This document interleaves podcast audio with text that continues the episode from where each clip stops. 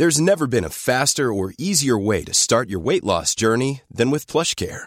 PlushCare accepts most insurance plans and gives you online access to board-certified physicians who can prescribe FDA-approved weight loss medications like Wigovi and Zepbound for those who qualify. Take charge of your health and speak with a board-certified physician about a weight loss plan that's right for you. Get started today at plushcare.com slash weight loss. That's plushcare.com slash weight loss. plushcare.com slash weight loss.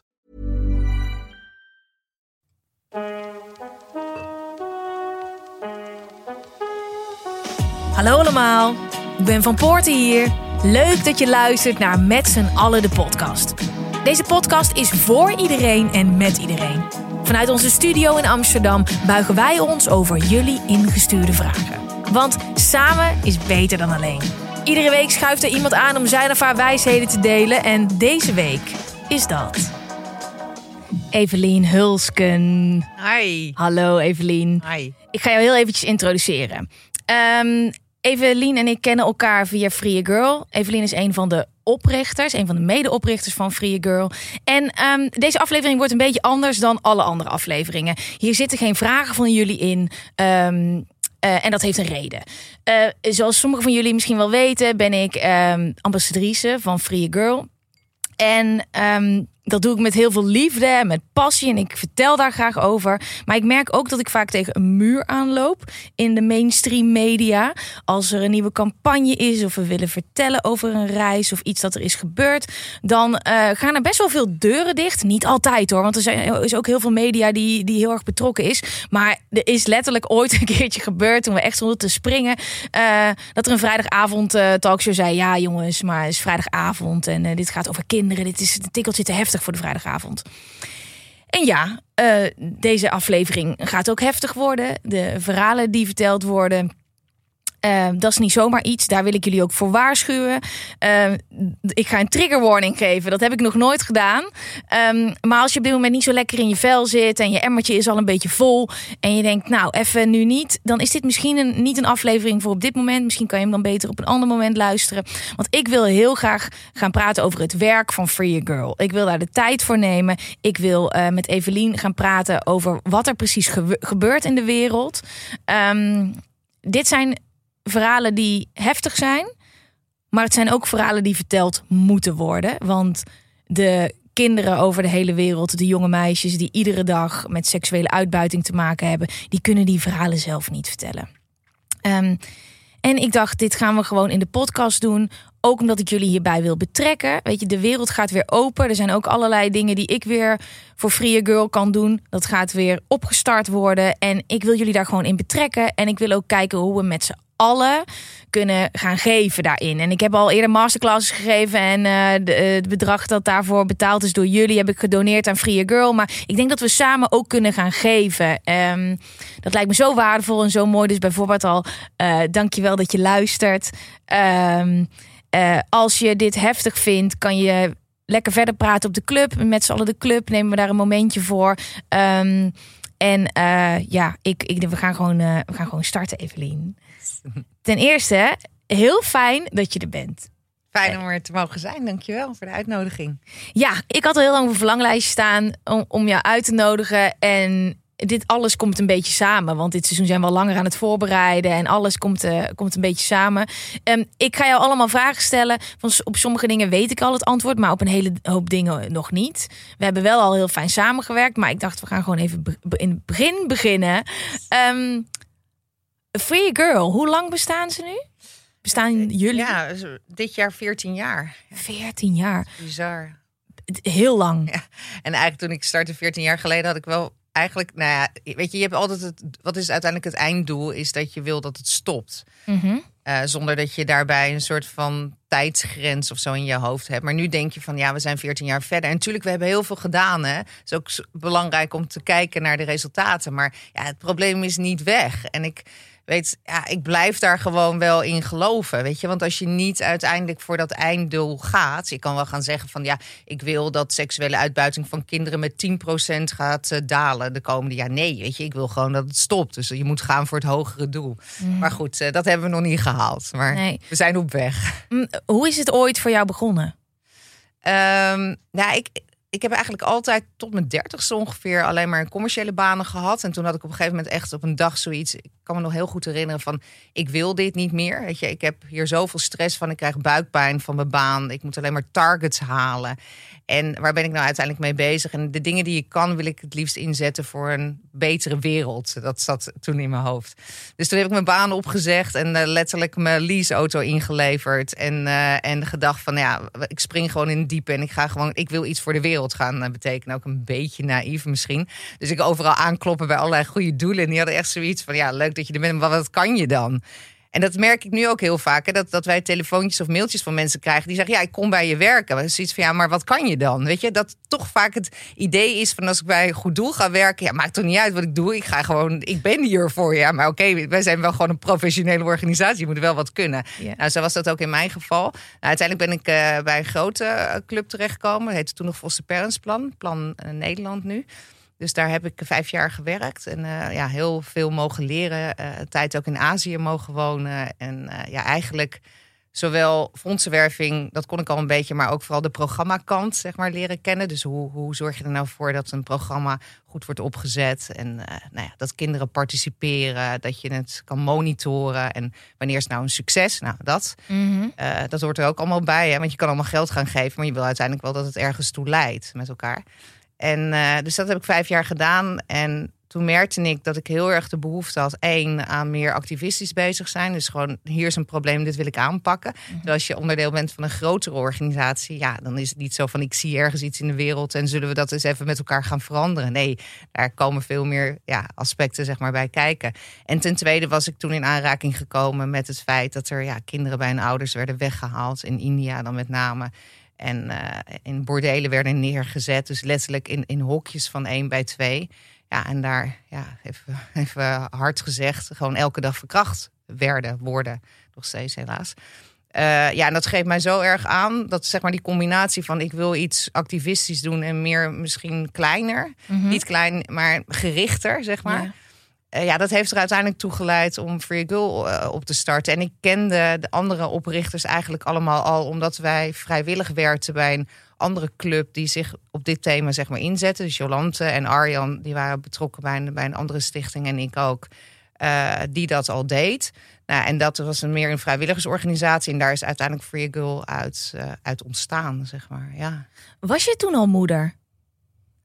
Ik, ik, ik zit even te denken, ja. Ja, twee. Twee met Liv was een twee. Ja. Um, heeft dat ook met elkaar te maken gehad? Dat je net, net moeder wordt en dat, dat het je misschien wat meer aangrijpt, omdat je ziet wat er met kinderen gebeurt in de wereld? Nee, was eigenlijk ervoor al. Ja? ja, ja ik zou dat ook prima hebben kunnen doen, zeg maar. En het kunnen inleven zonder dat ik moeder was, uh, was geweest. Ja. En um, wat was de problematiek waar jullie je op dat moment op gingen focussen? Nou, wat mij vooral heel erg irriteerde, was het. Nou, irriteerde, dat is geen goed woord. Wat mij verbaasde, ja. was dat er uh, heel veel organisaties wereldwijd met de thematiek van. Uh, we zeggen geen kinderprostitutie meer. Dat is heel ja. goed wat jij zei. Ja, dat, ja ik ja. ben er heel erg op aan het letten. Ja. Heel goed. En ook geen kinderporno. Dat ja. is, het is geen vorm van porno, weet je. Het is gewoon een misdaad. Dus Ja. het is wel grappig van wat woorden doen, hè? Ja, ja. Ja. Ehm, dus eh, de seksuele uitbuiting van kinderen, dat, dat heel veel organisaties zich daar dus op richten en mee bezighouden. Maar dat zit dan meer aan de preventiekant of aan de kant van, ja, als meisjes er uiteindelijk uit zijn, om dan ervoor te zorgen dat ze goed worden opgevangen en weer gereïntegreerd worden in de maatschappij. Maar dat tussendeel, eigenlijk het meest gevaarlijke deel van hoe krijgen we die kinderen eruit. Ja, daar wil, wilde en nog steeds eigenlijk niet, maar weinig organisaties zich aan branden, omdat je je dan gaat mengen in iets wat ja, heel crimineel is. Weet je, je moet undercover gaan. Uh, je gaat red light districts in, letterlijk op zoek naar kinderen. En je doet je voor als klant. En ja, dat is allemaal niet ongevaarlijk. En ik snap ook dat er dat de, misschien de wat grotere gevestigde organisaties dit misschien ook niet de manier vinden om een probleem aan te pakken. En er zit ergens wat in. Je kan veel beter op die preventie zitten, zorgen dat het niet gebeurt. En uh, zorgen dat de kinderen die eruit komen dan uiteindelijk weer uh, um, verder kunnen en, en, en empowered en zo worden. Dat is allemaal belangrijk. Maar ja, het zal jouw kind maar zijn die is zoek en die zit vast. Weet je, wat je wil is dat hij er gewoon uit wordt gehaald, op wat voor manier dan ook. Nou ja, dat is het deel wat wij zeg maar hebben opgepakt. Um, door echt letterlijk die deuren in te trappen. Ja. Uh, kan je me meenemen naar een van de eerste reizen die je hebt gemaakt? Uh, of een van de momenten die je het meest is bijgebleven in het begin? van Free Your Girl? Nou, wat mij wel heel erg al verbaasd of verwonderde eigenlijk op een mooie manier is dat natuurlijk ik heb die red light districts gezien. Uh, jij hebt dat ook voor een, voor een deel, nou zeker Ja. ook in Laos uh, gezien. In Brazilië is het iets anders. Hè? Daar Ja. zit het gewoon heel erg vermengd zeg maar in, in het leven in de favela's. Ja. Maar in, in, in India, eh, want daar zijn we begonnen, daar, daar heb je dan eh, red light districts. Nou, natuurlijk heb ik die gezien, maar ik ben nooit mee undercover of zo gegaan. Dat kan niet, weet je wel. Nee. Tim heeft dat, eh, Hofman heeft dat wel een keer gedaan, maar dat is een man. Dus, en dan is het al een soort van tricky, want je bent buitenlands en daar komen eigenlijk geen buitenlanders. Dus dat, dat, eh, nou goed, dus dat werk dat, dat doet, doen uiteindelijk onze, onze collega's in India. Eh, en natuurlijk heb ik de gebieden gezien. Ehm, maar wat mij heel erg opvalt, nog steeds, is als kinderen er uiteindelijk uit worden gehaald, hoe, hoe mooi het ook wel weer is, hoe veerkrachtig ze zijn. Weet je, dat je dat zoveel meiden gesproken die zoiets hebben van, ja, ik heb gewoon, ik dank God, wie dat ook mag zijn, eh, zo enorm, omdat ik een soort tweede kans heb gekregen. En tuurlijk zitten er heel veel kinderen met trauma's, maar de, ze hebben ook wel heel erg het, het, de energie en de zin om weer verder te gaan. Ja, dat vind ik echt bizar. Echt mooi. En het is ook wel een beetje de cultuur, merk ik. En het komt ook, denk ik, omdat het heel veel voorkomt in landen waar we werken. Dat die meiden ook aan het begin samen zitten. Dat op een gegeven moment ook zoiets is. Ja, iedereen heeft dit meegemaakt. Is heel na en je hebt wat aan elkaar. Maar je zit ook wel, je denkt ook wel met elkaar. Ja, en nu? Ik kan daar heel erg in blijven hangen en zitten. En natuurlijk moet je erover praten en je moet het een plek geven. Er zit natuurlijk nog steeds heel veel stigma omheen. En dat is overal zo. Maar het is ook wel vooral ook mooi om dan te zien dat je eigenlijk het meest verschrikkelijke wat een kind maar kan overkomen, dat ze dat hebben meegemaakt. Maar dat ze dan uiteindelijk ja, ook wel weer echt iets moois van hun toekomst kunnen maken. Weet je, dat is wel hetgeen wat mij ook zeker aan het begin eh, eh, ja, heel erg is bijgebleven. Dat ik dacht, wauw, wat mooi. Ja. Wat gebeurt er precies? En dan laten we even inzoomen op India. Ja. Toen ik begin bij jullie kwam, dacht ik: oké, eh, overal waar jullie werken is het allemaal hetzelfde. Eh, kinderen worden weggehaald, maar dat is dus niet zo overal waar jullie werken. Hè? Thailand, Laos, Brazilië, India. Waar, wat mis ik nou nog? Nepal, China. China? Oh, Ja, is dat? ja. Oh, Ja. wow. Ehm, ehm, maar overal is het anders. Overal gebeurt wat anders. De meeste mensen kennen jullie eh, van jullie werk in India, denk ik, omdat jullie daar al zo lang actief zijn. Wat gebeurt er? Ik krijg gewoon al helemaal als ik dit vraag kippenvel. Ehm, want we moeten eerst de dark side in voordat we eh, naar het licht kunnen. Maar wat gebeurt daar precies? Ja, de, de, de, de manieren, zeg maar. Een, een kind wordt, wordt, die, heeft natuurlijk, die zegt nooit ja tegen dit leven. Dus dat is al het belangrijkste. En dat is een enorme misvatting in India. Dat heel veel mensen daar denken dat deze kinderen ervoor hebben gekozen. Los van het feit dat, al, ook al zou dat zo zijn, dan zijn het nog steeds kinderen. Maar dat zij het idee hebben van, ja, dit zijn, weet je, dit zijn kasteloze meisjes. Dit zijn vieze meisjes. Die willen dit werk doen. Dat, eh, ja, en eh, ik hoop dat je een beter volgend leven krijgt. Dat is een beetje de opvatting onder een deel van de Indiase bevolkingen. Ik bedoel, niet, niet allemaal, maar dat beeld heerst nog steeds, waardoor er heel erg afstand van wordt genomen. Hè. Dat is niet al onze categorie mensen, zeg maar. Zo wordt er, eh, dus dan is het gedacht. makkelijker ook om. Ja, Ja. ja, om weg te kijken. En daarom is het uiteindelijk ook belangrijk dat we daar in India juist actief zijn om daar mensen mee te krijgen. Want wij kunnen ons hier de druk om maken, maar het is belangrijker dat ze dat, dat, ze dat daar ook, eh, ook doen. Ehm, dus ja, wat gebeurt er? Ehm, er zijn ja, de, de tactieken van traffickers veranderen elke keer.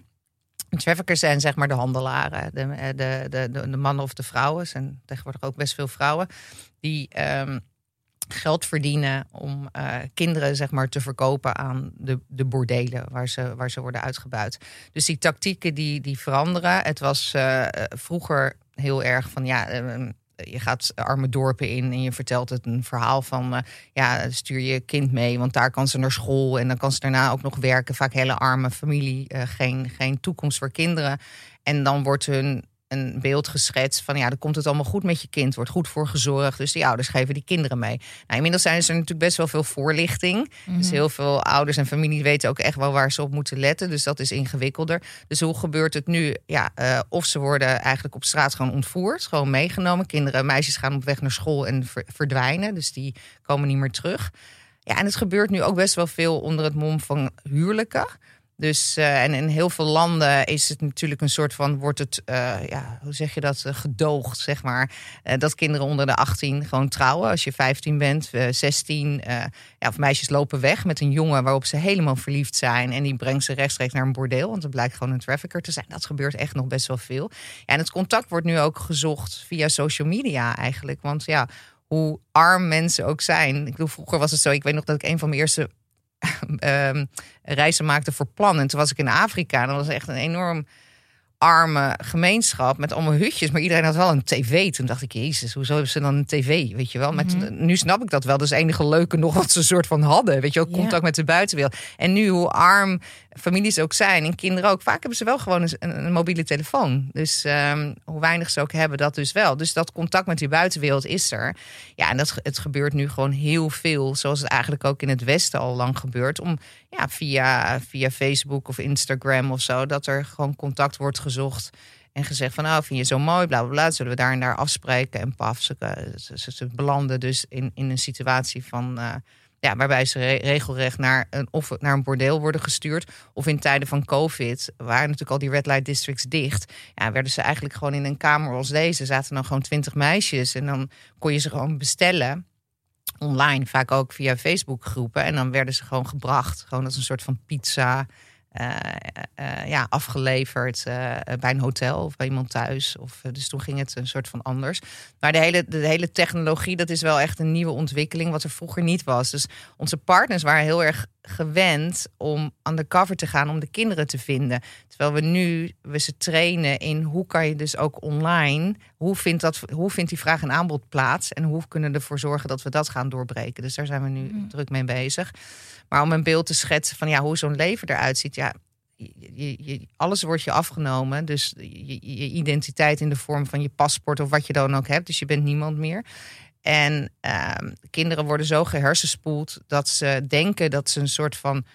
Uh, dus nou, ze weten dat ze verkocht zijn. En diegene die hun gekocht heeft, die zegt van ja, als je nog als je zoveel uh, of zo lang voor ons werkt, dan ben je daarna vrij. Weet je wel? Dus ook een, een schuld het vaak ophoudt, toch? Hè? Dat, ze, dat ze in het krijt staan en dat ze zich eruit kunnen werken. Ja, en dan is het. Uh, en dan denken ze van oké, dan aan het begin, ieder kind of ieder meisje verzet zich. Hè? Dat duurt een paar dagen. Dus dat is een uh, tot, ja, en, en als dat heel ver gaat, dan, dan vindt er ook fysiek geweld plaats om ervoor te zorgen dat ze dus wel hè, meewerkt. Of ze wordt dan verkracht door meerdere mannen. Weet je wel, dat het dan al een keer is gebeurd. Kapot fysiek en mentaal bent, dat je echt ja. klaar bent en je gemak houdt. Precies.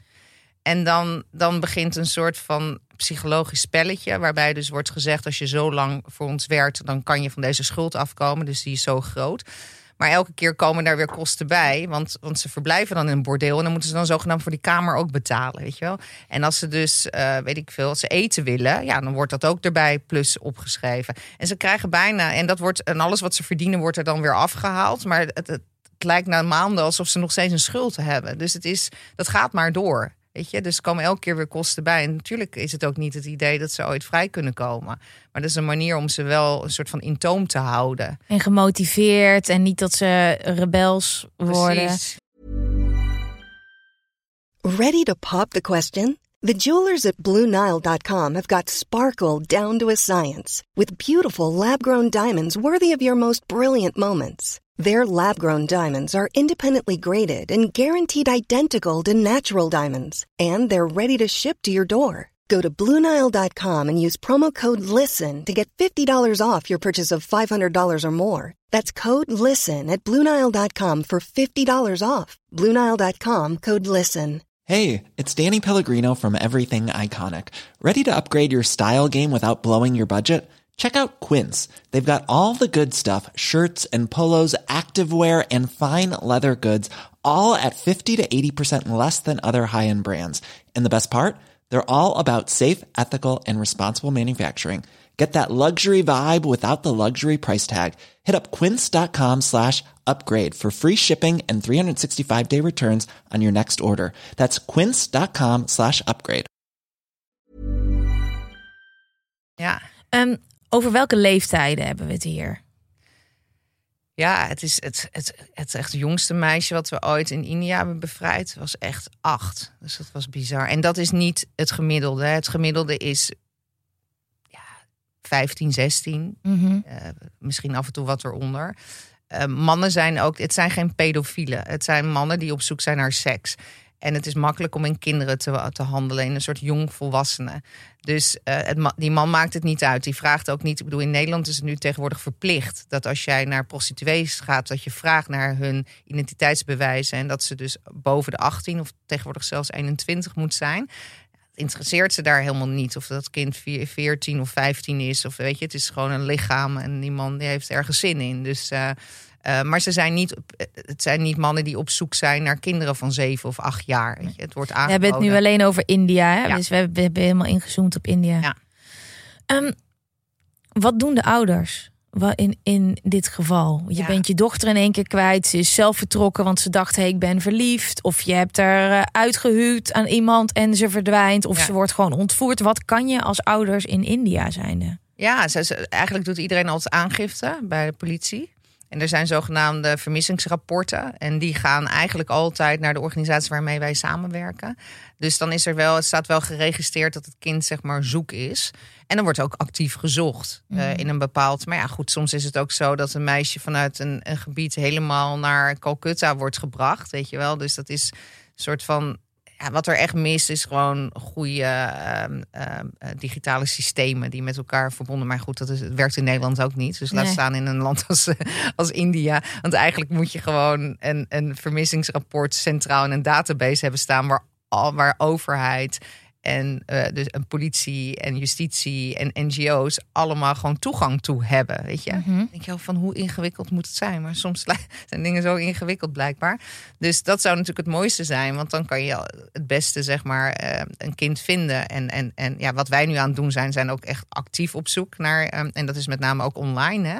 En, en ehm, ja, wat we nu wat bij mij ook bovenaan het lijstje staat, is, is eigenlijk ook met de overheid te praten. Van als een vermissingsrapport nu wordt, wordt opgesteld. Ik kijk daarnaar, want wij ontvangen die ook soms. Ehm, eh, we ontvangen rescue reports, hè, waarvan we zien dat ze vrij zijn, maar ook de voor de vermissing.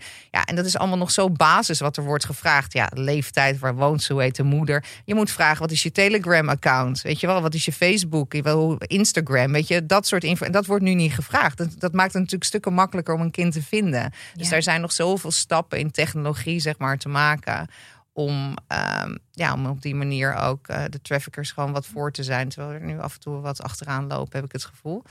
Ehm, maar goed, eh, dus die ouders, die, ja, die, die eh, over het algemeen laten we zeggen 95% als ze zelf niet betrokken zijn geweest bij de verkoop, hè, want dat heb je soms natuurlijk ook, dan, ja, dan, dan ehm, eh, wordt ze als vermist opgegeven door de familie.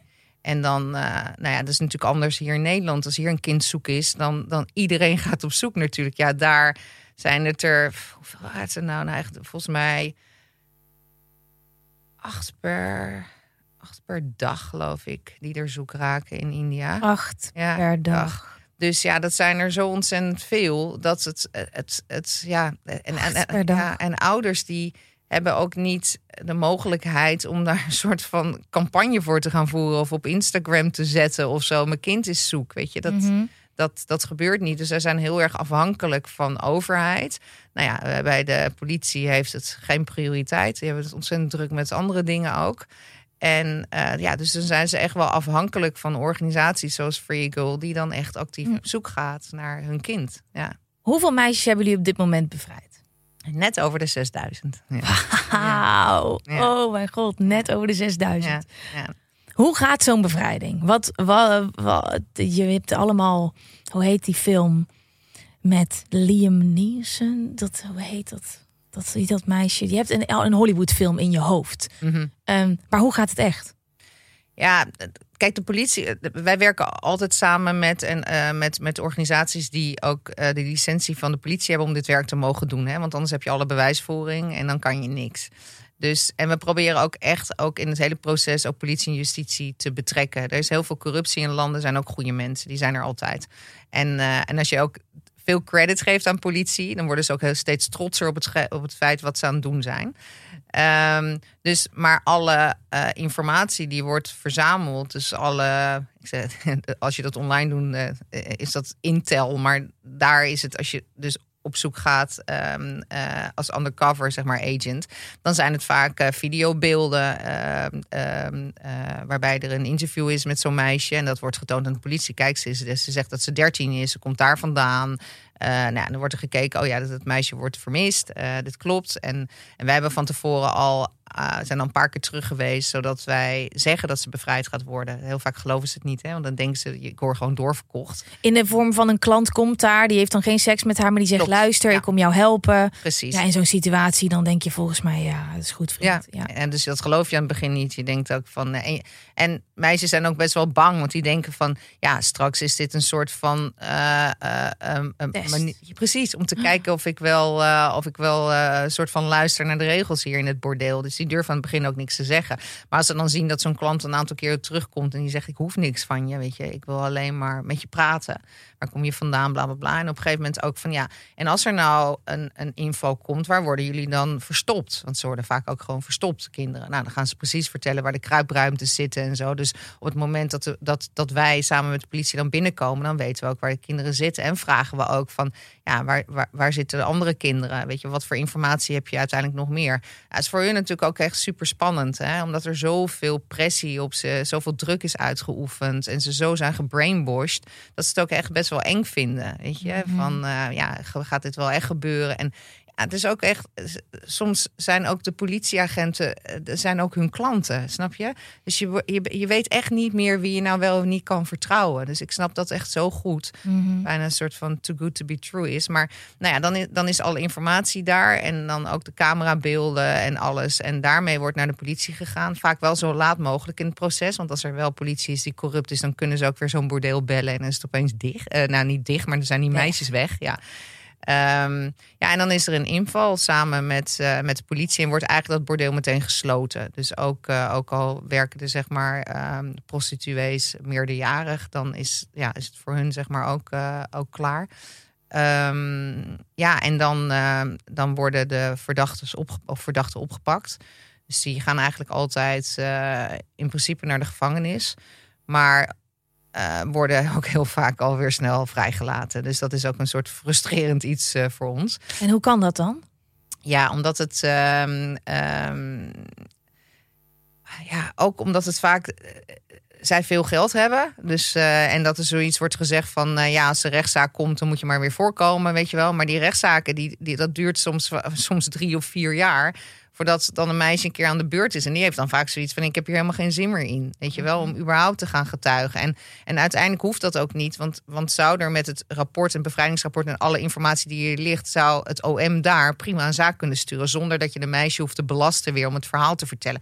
Maar ja, weet je, ik, ik heb ooit een keer al die cases gezien die ze allemaal hebben. Dat is deze hele kamer ongeveer vol. Weet je wel? Mm -hmm. Je weet niet waar je moet beginnen. Ja. Dus, uh, maar wij zijn daar nu wel heel erg op aan het inzetten. Want na zoveel jaren denk je ook het bevrijden blijft belangrijk. Het maakt niet uit uh, uh, of, het, of mensen zeggen dat het water naar de zee dragen is. Want het is wel dat ene kind wat je eruit haalt. Hè? Dat mm -hmm. ene leven, dat ene meisje. Maar je wil uiteindelijk natuurlijk wel dat een soort van de cyclus van kinderhandel wordt doorbroken. Ja, en daar is het bestrijden van die straffeloosheid wel een belangrijk onderdeel uh, mm. van. Dus daar zetten we nu wel heel, heel erg op in ook. Ja. Je hebt de afgelopen 14 jaar een hele hoop meegemaakt. En dit is bijna voor jou het is niet bijna, dit is voor jou uh, aan de orde van de dag. Kan je wat verhalen vertellen die het meeste zijn bijgebleven? En dat hoeft niet alleen maar India te zijn. Um, ja, wat, wat mij heel erg is bijgebleven is, uh, zijn de gesprekken die ik met moeders heb gehad. Dus waarvan hun kind vermist was. Om, um, ja, om ook het begrijpen, weet je, van, van hoe is dat dan gebeurd en, en, en hoe is het nu met jullie? En nou, dat was echt, ik heb het echt daarna gewoon echt maanden niet kunnen slapen. Denk. En nog steeds, als ik er nu over heb, dan kan ik weer gaan janken. Het is echt verschrikkelijk. En, en een, van die, een van die moeders moest ook zo huilen. Dat je, uh, het was echt een, een, een dierlijk gehuil. Weet je, een, een, van, van, een, van, van een mens of een, die, die zijn kind kwijt is. Weet je wel, zo'n heel oh. intens verdriet. Ja, en, en wat zij ook vertelde van ik wil niet meer wakker worden. Als ik uh, begin weer te huilen. Oh, dat is oké. Okay. Ja. ja. Ja. Bizar. Ja. Ook nog steeds. Nee, het is alleen maar goed. Want ja. als het me niks meer zou doen, dan zou nee. ik het ook niet meer kunnen doen. Nee. Daar zit ook uiteindelijk altijd een soort van het vlammetje om door te gaan of zo. Ja. Uh, nou, dat was echt wel heel heftig. En, dat, en, is dat van een kind dat is verdwenen en weer is teruggekomen? Of die is nooit meer teruggekomen? Nee, op dat moment niet. Dus ik had twee moeders gesproken. En daarna had ik ook zoiets ik, dit is genoeg, weet je. Ik, en ik, wat ik ook echt lastig vond, is dat de camera maar bleef draaien. Terwijl je echt denkt van, ja, oh. zei ik ook van, kan je dit nu uit? En, toen zei de cameraman ook, ja, maar dit verhaal moet juist verteld worden, weet je. Want dus soms moet je dan maar, ik zeg maar, het voelt ethisch niet goed. te zijn die van, ja, maar, weet je, soms moet je dingen doen om mensen ook uiteindelijk ja, te kunnen raken en te kunnen informeren. Weet je, dat is ook als jij op reis gaat. Weet je, we, we willen een verhaal vertellen en daar hoort ook dit deel bij. Dus mhm. eh, ik vond het alleen zo moeilijk richting moeder, zeg maar. Maar ook ehm, zij willen dat het verhaal van hun kind verteld wordt zeker. en dat daar een spotlight op staat. Zeker. Maar ik snap wel heel erg wat je bedoelt. Laten we eventjes. Uh, op Brazilië inzoomen. Dat is mijn eerste reis die ik voor jullie heb gemaakt. Jij bent net terug uit Brazilië. Wat is er precies aan de hand in Brazilië? Ja, Brazilië is een hele andere um, problematiek van, van, van uitbuiting, van seksuele uitbuiting van, van kinderen. Omdat het, uh, het is niet zo dat een kind wordt weggehaald bij een familie in een bordeel wordt gestopt. Nee, het is onderdeel eigenlijk van het leven in een, in een favela, in een, in een sloppenwijk van Brazilië. Dus nou ja, je hebt het gezien. Er zijn families die, uh, waarvan bijvoorbeeld de, de moeder eh, verslaafd is aan de crack. Dus die verkoopt haar dochter. Uh, en dan is het, dat kan zijn straatprostitutie, maar dat is soms ook binnen een gemeenschap. En ja, dat zijn vaak um, um, uh, gemeenschappen, eh, communities, families waar het heel lastig is om daar natuurlijk binnen te komen, omdat het hartstikke gevaarlijk is. Dus het is niet alleen zeg maar de, de, de, de, de, de, de, de seksuele uitbuiting, de prostitutie, maar daarnaast zijn, worden die meiden ook vaak ingezet binnen zo'n kartel om wapens te verkopen en drugs. Dus het is een soort van, het is een onderdeel van het systeem bijna. Dus het is en wat ook nog een keer zo is, is dat die meiden zichzelf niet als slachtoffer zien. Nee, dit is gewoon de, het is gewoon de hele buurt. En die, die kinderen, het zijn de mooiste kinderen die met de groene ogen, blonde haartjes. En ze lopen daar ook in die favela's alsof ze twintig jaar oud zijn. En dan zijn ze drie, vier. En dan rennen ze daar rond en ze kennen iedereen. En ze praten met iedere dealer. En ze lopen de, de crackpanden in. En maar het is zo bizar hoe op andere plekken in de wereld dat de problematiek zo anders is. Ehm, en wat ik wat daar heel interessant vond, is dat die bendes. Um, ik, ik dacht toen we daar naartoe gingen, ik ben daar heel blanco in gegaan. Ik weet even niet meer hoeveel jaar het geleden is, vier jaar geleden, denk ik of zo. Dat ik dacht, ja, maar hoe werkt dat dan? En ieder we werden daar begeleid door Frans. Frans is die dan een fixer daar? Of nee, nee, gewoon, die werkt voor Free Girl. Ja, die werkt echt. Ja, is echt oké. Ja. En die wist alles van Fortaleza waar we waren. En ik dacht, maar hoe? Als het hier zo gevaarlijk is, hoe kom je dan bij die mensen? Maar er, er zijn groepen mensen die wel getolereerd worden. Het zijn dan mensen van de, van de kerk, zijn nonnen, die komen wel overal in. En dan moet er toestemming gevraagd worden aan de bendeleiders of je die wijk in kan gaan. Ja. En dan denk je, waarom zou een bendeleider, en je, je wordt daar de hele tijd geconfronteerd met bendegeweld. Wij waren daar, we zaten te wachten tot we naar een wijk konden gaan. Is er in één keer overal vuurwerk? Ik denk, is het een feestdag? Wat is hier aan de hand? Uh, bleek dus dat de plek waar wij naartoe zouden gaan, een grote fabriek, een groot krekpand, was net een bendeleider vermoord. Dus wij zouden daar al onderweg. Dus wij, en toen gingen we ergens anders naartoe. Dan gaan ze dus vuurwerk afsteken om in de ene wijk te vieren dat er iemand is ah. overleden van een andere bende. Compleet gestoord. Maar de, de nonnen stonden in contact met iedereen van die bendes, omdat wij een bezoek zouden brengen aan zo'n wijk. En daar werd toestemming voor gegeven. Ehm, en de gedachte daarachter was: ja, wij hebben ook moeders, zussen, dochters, nichtjes waar we ook niet willen dat dit mee gebeurt. Terwijl zij alles doen wat God verboden heeft. Maar zij willen ook in hun wijken dat dit probleem wordt opgelost. Maar zij weten ook niet meer hoe. Ja.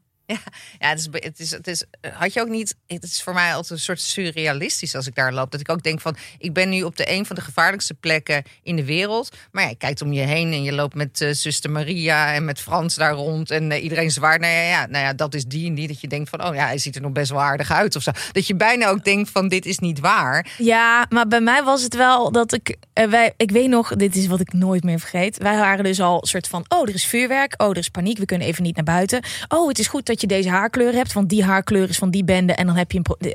Begeleid moesten we de straat oversteken in die wijkjes, terwijl het niet gevaarlijk voelt.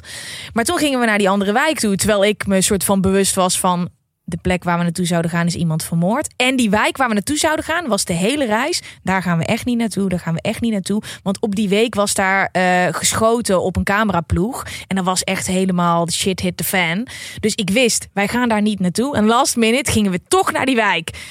En ik dacht, nou, ik was met Laila. Eh, Frans was er wel bij. Frans was Oké, erbij. maar dan weet je dat het nog wel kan. Maar ja, maar je, alles het gaat tegen je natuur in. Ja, tuurlijk. Eh, en we gingen verzamelen op een plek. En we lopen de hoek om. Van die plek waarvan ik de hele week wist, daar kunnen we niet naartoe, is te gevaarlijk. Er is net iemand neergeschoten. En ik loop die wijk in. En ik zie in de hoek een soort van een man die een beetje vervelend doet. En die haalt gewoon een geweer uit zijn tas. En die zet het op een meisje. Maar het is, was niet een gewoon eh, geweer. Het was echt een, zeg maar, ja, die, dat hadden ze gewoon zelf gemaakt. Het was zeker wel een echte. Maar het is niet zoals die je in films ziet. Het was gewoon echt met van die buizen. En, en ik dacht, en ik, ik dacht, ja, wat is dan het moment dat je terug moet? Dit is toch gewoon heel gevaarlijk. En toen was het, oké, we moeten nu een keuze maken, want dit, je kan niet laten merken dat je bang bent. Nou, ik ben nog nooit in mijn leven zo bang Dat geweest. snap ik. Vooral Ik heb ook met- het nooit gehoord, joh. Ja, de, ja, het is heel. Ja, want het is ook niet waar de nadruk op ligt, omdat we helemaal niet daarvoor komen. Weet je, we komen helemaal niet voor Gwen is bang, want ze heeft een gast met een geweer gezien. Ehm, want ik wilde heel graag die wijk natuurlijk zien, want ik kom daar om een verhaal te vertellen, Ja. om te vloggen en om, Ja. om, de, om de crackpanden in te gaan. En die man liep ook op een gegeven moment met ons mee, met zich weer zo hangend zo. En ik mocht niet laten merken dat ik bang was, terwijl, ja, ik- maar je, je kan het niet inschatten. Je hebt nog nooit in zo'n situatie gezeten. Uiteindelijk zijn we daar naar binnen gegaan. Ehm, en ik weet nog, vanaf dat moment is het een soort survival modus. En ik was me heel erg bewust van. In de hele week gaan wij hier al niet naartoe. Het is potentieel heel gevaarlijk. Ik zie iemand die een meisje bedreigt met een geweer. Heb ik überhaupt nog nooit gezien. En nu sta ik in een crackpand. Nou ja, ik ben gewoon buiten mezelf getreden op dat, dat moment. Holy shit. Ehm, maar ehm, wat ik daar heb gezien, ik had dat wel moeten zien. Ja. Wa- want je weet niet hoe het in zo'n wijk is. Je begrijpt niet als je hier tegen iemand zegt: het is daar de normaalste zaak van de wereld. Dat begrijp je pas als je ziet dat de kinderen in en uit een crackpand rennen. Dat daar mensen zitten die compleet lamgeslagen zijn door ehm, eh, een verslaving. En een verslaving is daar niet eens slecht. Niemand. Het, het is daar gewoon dealen met het leven. Want, want bendegeweld is aan de orde van de dag. Deze mensen zijn zo afgeschermd in Fortaleza. Daar kan je gewoon lekker een vliegtuig naartoe boeken. Dan kan je een hele fijne vakantie hebben. Je hebt geen idee wat Je hebt geen eh, idee. wat een paar honderd meter verder eh, van je eh, gebeurt. Als Aan de overkant van de straat. daar aan de...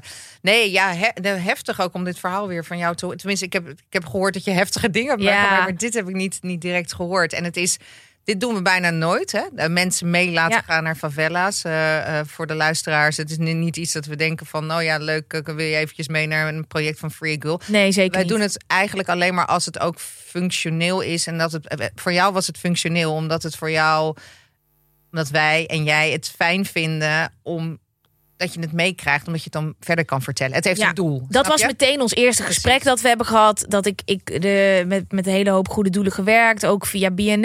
En er komen gewoon dan altijd heel veel goede doelen op je pad. Want je hebt een bereik. En ik heb meteen gezegd, als ik ooit iets met een goed doel wil gaan doen... dan wil ik ook echt iets doen. En dan wil ik het niet alleen vertellen. Want dat is het vaak. Hier heb je een A4'tje. Vertel dit maar. Ja. Ik zeg, hoe kan ik dit dan vertellen? Dus ik wil het zien. Ehm, en, en ik ben die wijken ingegaan en ik heb eh, eh, vrouwen gesproken die me verhalen hebben verteld. Ja, ik ben er ziek van geweest en lang ook. En nog steeds als ik er nu over praat. Dat een van de eerste meisjes die ik sprak, die zei... ehm, ehm, ik heb mijn moeder vermoord zien worden voor mijn ogen toen ik 14 was. En toen moest ik op de hoek van de straat staan om, om mijn lichaam te verkopen. Eh, want ik had niks. En, maar nu heb ik een kindje en dankzij Free Girl kan ik eh, kleding maken. Kan ik kleding naaien en in elkaar zetten en verkopen. En kan ik voor het eerst die, die eh, eh, hoe zeg je dat? Die, die cirkel doorknippen. En mijn dochter meegeven dat een verslaving niet goed is. En dat je niet je lichaam hoeft te verkopen. Ik wist niet beter. En die vrouw zat te huilen. En die, dan denk ik, dit is gewoon, dit is gewoon een verhaal van jou. En iedereen hier in de buurt kent dit soort verhalen. Ja. Dus voor daar is het niet iets bijzonders. Weet je? Nee. In die zin, wat wel bijzonder is, is dat ze natuurlijk uiteindelijk het ergens heeft weten te, eh, achter zich te laten door. Maar wat moet je dus in Brazilië doen? Als meiden daarvoor open staat, is een alternatief bieden voor wat ze aan het doen zijn. Dus daar kan je niet zeggen van ja, jij doet nu dit werk. Ja. En het is vaak ook niet zo dat er iemand achter zit die zegt je moet het doen. Hè? Dus, dus vandaar dat ze ook zeggen van ja, ik doe dit zelf, want ik krijg er geld voor. Weet je wel? Mhm. Met zoiets van ja, je hebt ook rechten. Je bent een kind, je hebt rechten. Dit mag niemand jou aandoen. Nou, dat is al een soort van ingewikkeld. Dus waar, waar moet je voor zorgen is dat ze uiteindelijk dus op een andere manier geld kunnen verdienen. Ja. En wat ik nu de laatste keer ook weer knap vond toen ik zo'n favela doorliep, dat ik dacht van Jezus, je moet toch ook maar geestelijk heel veerkrachtig zijn dat je niet alles heel uitzichtloos vindt. Hoe makkelijk is het om aan de drugs te gaan als je totaal geen toekomstperspectief heeft? Hè?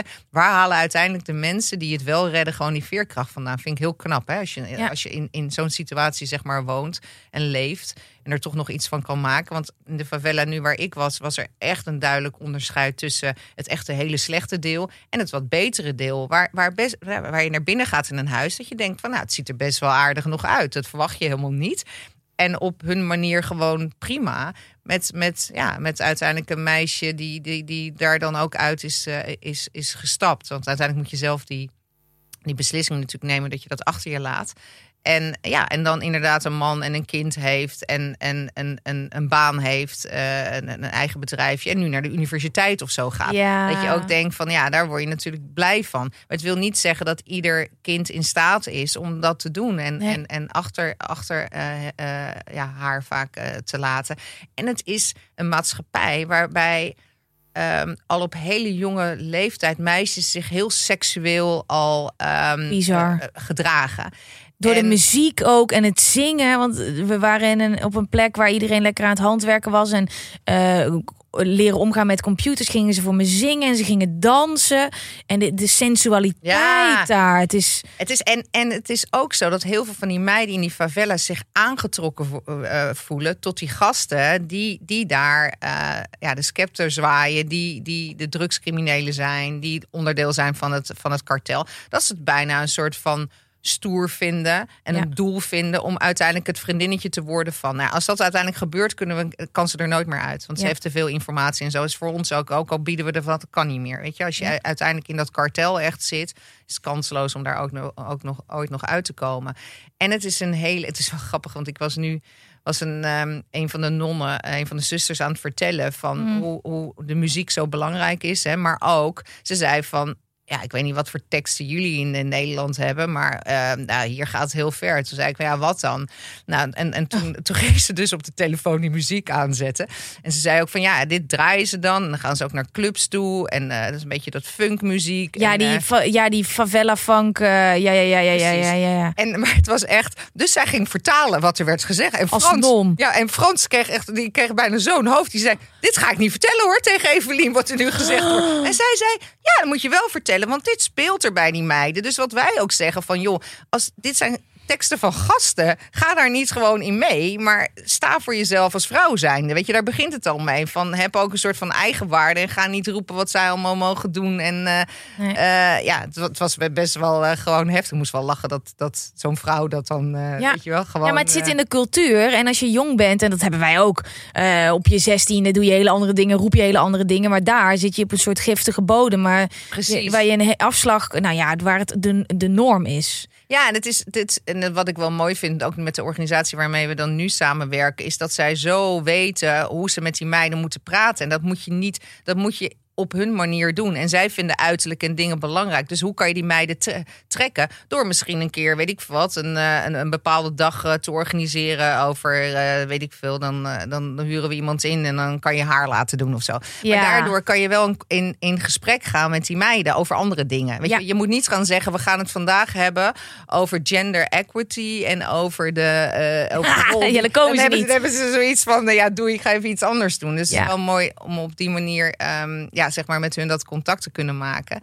En eh, ja, wat heel tof is, eh, toen jij er was, toen werkten we samen met twee organisaties en die hebben we nu uiteindelijk geleerd om zelf fondsen te werven. Dus al het geld komt nu uit Brazilië zelf. Dus dat is echt super. Want daar vindt uiteindelijk pas echt de verandering plaats. Hè? Als, je, Ja. als, je, als niet meer het de financiën uit het westen komen, maar uit het land zelf. Want dat betekent dat mensen daar zich er ook gewoon druk Ja. om maken dat er iets moet veranderen.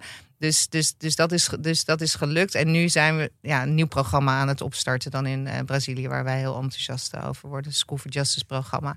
Ja, daar gaan we het heel uitgebreid over hebben. Dit is Ja. aflevering 1. Ehm, ga even op adem komen. Ehm, eh, volgende aflevering eh, gaan we nog meer verhalen vertellen. Maar ook zeker wat we met al die emoties, die boosheid. Misschien voel je je wel verdrietig, misschien voel je het allemaal. Kan doen. Want daar kan je dus hele mooie dingen mee voor elkaar krijgen. En zo kunnen we daadwerkelijk echt jonge meisjes, kinderen gaan helpen. Dus ehm, volgende aflevering zijn we er weer.